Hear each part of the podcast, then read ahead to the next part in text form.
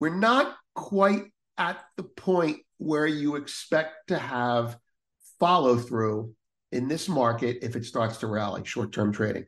We are at the point where the dumbest money, and I say they're not dumb, they're just they're just shallow pocketing.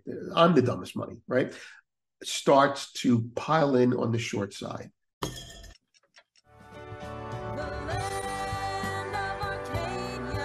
Good afternoon. It's 1 p.m. We're recording at 10 a.m.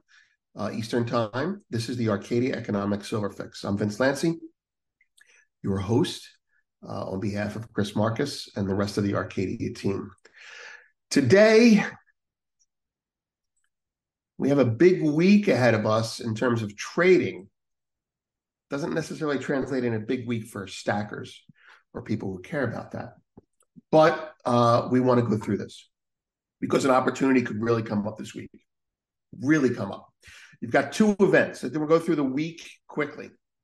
You've got the BRICS meeting from the 22nd through the 24th. Call it the 22nd through the 25th for based on you know U.S. calendar, 22nd at midnight, 25th, that type of thing. Um, and uh, you've got Jackson Hole, right? So Jackson Hole is going to start on Friday, and that'll be that'll make it for a long week. Uh, traders won't be going home early. Uh, what I'd like to do is go over quickly three things. Uh, I did a lot of content on silver this week, and so I'm going to, rather than start from scratch, I'm going to give you some important things that I think we should all be focusing on with regards to silver. Uh, not so much the price is going to go up or price is going to go down, but regards to regards to its its role in the big picture, uh, and and how the markets have been kind of uh, uh, how market structure manipulates silver. All right, so we're going to go through the following very quickly. Silver Eagle comment. Michael Lynch uh, of the DGens put out a very nice little analytical piece uh, drilling down into uh, the backstory on why American silver eagles are so expensive. And when he did that, he triggered something that we knew about, but we're missing that final piece, the Black Rock piece. And uh, well, we have a nice story on that for you if you want to see how, not why, uh, how the market is cooked uh, against price going up. And if price does go up, it goes up for you, the buyer, not for them, the manufacturer. They pass it on through legitimate and uh, and nefarious ways. Second thing I want to comment on is the silver market. We are in a bottoming process now, and you're going to start seeing uh, the the dealers are getting long, they're less short, and those are reasons to be bullish. Yeah, okay, yes, I'm not going to pour water on that, but I'm going to say it is time to pay attention. It is not time to you know shoot all your bullets. And then uh, I want to touch on the BRICS comment, and I figured out how to use YouTube. And I say that because that's for everyone's benefit, not for my benefit. I'm going to take, I did a two hour conversation uh, yesterday uh, on uh, gold and then on the BRICS history and why, what's going to happen or why it's going to happen. You know, what, what, what could happen. All right. So quick and to the point, the Silver Eagle comment. All right. The whole story on Silver Eagle premiums Silver Eagle premiums. Uh, I'm really, really not going to do Michael's work justice here, but I want to I want to touch on it. The Silver Eagle premiums went up because demand outstripped supply, and supply went down because the Department of Treasury stopped making them when they should. Now, uh, there is a mandate to satisfy demand with supply, and you know if you're a strict interpreter of the law, uh, you could say that the Department of Treasury was uh, uh, uh, remiss or, or negligent in their duty. And, and you'd be right. Uh, but the reality of it is the law was rewritten and they now have this discretion to decide what is and what isn't in the market's best. They have all the discretion. It's like, you know, they have the final say on their own on what the actual marketplace says. So it's cooked. That's cooked. That's the marketplace being cooked.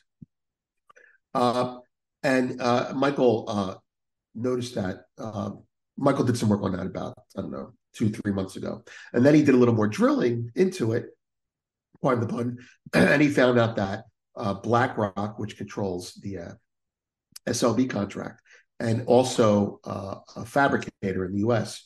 Um, uh, may be involved directly or indirectly, intentionally or coincidentally, uh, in uh, the price being kept at a certain level and letting the the differential, the real price, be uh, uh, expressed in the premium in the American Silver Eagles. So the coin really was the price of silver. You know what I mean? And the price of silver was being kept down, and you know, et cetera, et cetera. And you can look at it any way you want to, but but the, the bottom line is price discovery comes out in the long run, uh, and when the when when people in charge can't control the price from coming out, they seek to push it off of them, and so companies like BlackRock are passing their cost on to you. See how that works? They're just doing it in a way that's probably very questionable. All right, so that's that's a bad summary of, of what he wrote there. Uh, but but uh, I want you to know that I'll give you this as well. I want you to know this started in 2020. In March 2020, uh, during COVID, metal refiners in the EU were northern. A lot of them were in northern Italy, and they had to shut down because of COVID, whether they wanted to or not. And uh, at the same time, the U.S the Department of Treasury, right, was stocking up on uh, silver for coin demand. And the, the thing is, the coin that the US uses, the government uses, has to be US uh, silver. Uh, but really, what it's sourced over in, in London because that's where the refiners are. And so the refiners shut down. They couldn't get the silver over here fast enough. And you had that disastrous backwardation in silver and gold uh, in the futures. Anyway, long story short, uh, uh, the Department of Treasury did this. And uh, uh, so I'm telling you that that's why they backed off on future supply, but they did not recognize, they weren't thinking about demand and supply economically. They're not economists, they're morons, or worse, they're not morons, they don't care. So, supply and demand, they restricted supply because they thought if we don't make it, there won't be demand and the price won't go up. Got it? That's what happened, right? But that's because they were ignoring demand. And the demand side said, no, we want it. The demand's not going away. And so the existing Eagles went up in price. Now, there was other stuff going on. Refiners and smelters and blank makers were all and wholesalers were all kind of gouging things a little bit. They probably still are. But the bottom line is the Eagles weren't readily available and supply was greatly diminished for 2023. And that's going to change. Uh, so what happened? What happened? Well, Eagle prices reflect the real price of silver. You know, I mean, minus a couple dollars. Uh, and um, and uh, the uh, the futures market remained subdued. So the government's like, duh, uh, the price of silver is fine. Look at the market, and and the uh, and then the public, like Michael and the degens, are like, you know, dude, we're paying ten dollars over for for for for Eagles. This is ridiculous, and the government doesn't hear the public. The government only hears what the corporations say to them, and the corporations say, ah, silver's okay, silver's fine look at the price, it's fine, right? right? But that's because they're making the money at the refinery level, selling at the higher premium. So the government feels like they're doing their job, right? Right. The public is getting fucked as usual, and the middleman, the refiner in this case, or the or the blank maker, or maybe you know the smelter, or whatever whatever term we're using now, that person is profiting. They're they're that's how it works okay? So so i wrote a whole article on this and, and i go through the history of it but i wanted to convey that to you. That's called market structure that at each segment of the market the supply chain right? At each segment of the supply chain there's a toll booth or an intersection or potential friction and whoever controls that toll booth determines price and that's what happened and uh, final note to, to not be so anti. I'm not anti-American Silver Eagles. Silver Eagles and and and uh, um, Royal Canadian Maples should trade at a premium to everything else. Your beloved Buffaloes, your Spider-Man coins. I don't care. And the reason for that is because they are globally recognized. And the reason they traded a premium is not because it's better silver. It's not, it's called it's called liquidity premium.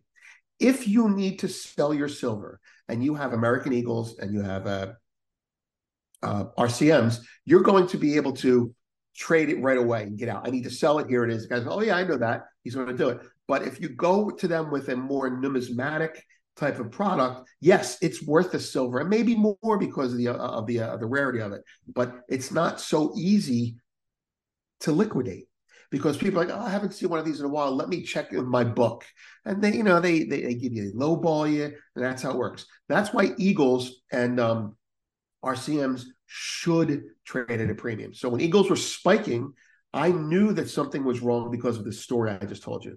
But I also said to myself, you know what? Maybe this won't come back. And so I bought a monster box a, a couple years ago when it started happening. I bought I bought um but RCM's four dollars over, four dollars over spot. When Eagles were ten dollars over spot, I'm like, this is stupid. You know, RCMs and Eagles are almost the same thing uh, in terms of the liquidity premium they're not the same thing in terms of price. I said, you know what, I want to buy, I'm going to buy RCMs. Anyway, so that's basically it. Um, keep that in mind. Second thing, silver market comment. I'll make short work of this. The silver market comment, we're at a place we were last time, a year before. You have a marketplace that is setting up for a vicious spike higher. Ridiculous, but we're not there yet. Now, we could get a spike higher, but that won't be it. The vicious spike higher comes for this reason. Comes because between August and the end of October, investment funds, hedge funds, passive investors tend to be biased to sell precious metals and stocks. And they do that to raise money for taxes. This is how early they do it. Uh, and, and even when they're not selling, there's no new money coming in to buy. And so the market is kind of weighed on. When that starts to happen, like it did last year in April, but it started happening in April because of the Fed. When that started to happen last year in August, uh, in for silver and gold, the market starts to drop, and then the wildebeests, the salmon, the the uh, the sheep start to get in, and that's the CTAs it's going down. Because it's going down it's going to go down more therefore i sell it. And they start to sell it. Now if you remember last year and i may have actually broadcast this with you guys last year uh, at least indirectly. Last year the market got to a low and and and, and the market and then the market stabilized and then the shorts just kept selling and selling and selling and pushing it down but the efp went up. And that's because there was this is about the time the coin blank buyer was there uh, the, the, the coin buyer was there last year, and and the physical side was like we're just buying it. So they were buying it at a price on the physical side higher than where the futures were trading, which is the the the uh, the definition of a short-term broken market and should and can resolve into a short squeeze. It resolved into a short covering rally, not a short squeeze. So how did it resolve? This is what happened last year. You had three little ones. You had a you had a starting in like September, you had one that went up. You had a, a nasty rally, like two dollars, and it backed off. Two dollars, back up, Happened three times, and then November came around, and we had the big one, and that's why we got up to a decent rel- relative value again. So what I'm saying to you now is, we're not quite there. Let me put up the picture. All right, we're not quite at the point where you expect to have follow through in this market if it starts to rally, short term trading. We are at the point where the dumbest money, and I say they're not dumb, they're just they're just shallow pocketed. I'm the dumbest money, right? Starts to pile in on the short side. So to go back, so if you look at this here, it's like see how you have shorts getting in 42,800, they add 2,300. That's shorts getting in right? And now you see that's that's that means the market is going to go down because shorts hit the bid. Forget the commercials for crying out loud. Please forget the commercials. It's a great sales pitch, but it doesn't matter. On this, at least for the most part. But I want you to know that it's not done until the longs on the non-commercial side stop selling and start buying dips. And they're not buying dips yet. These guys are buying dips, the long commercials. That's good, but it doesn't mean much.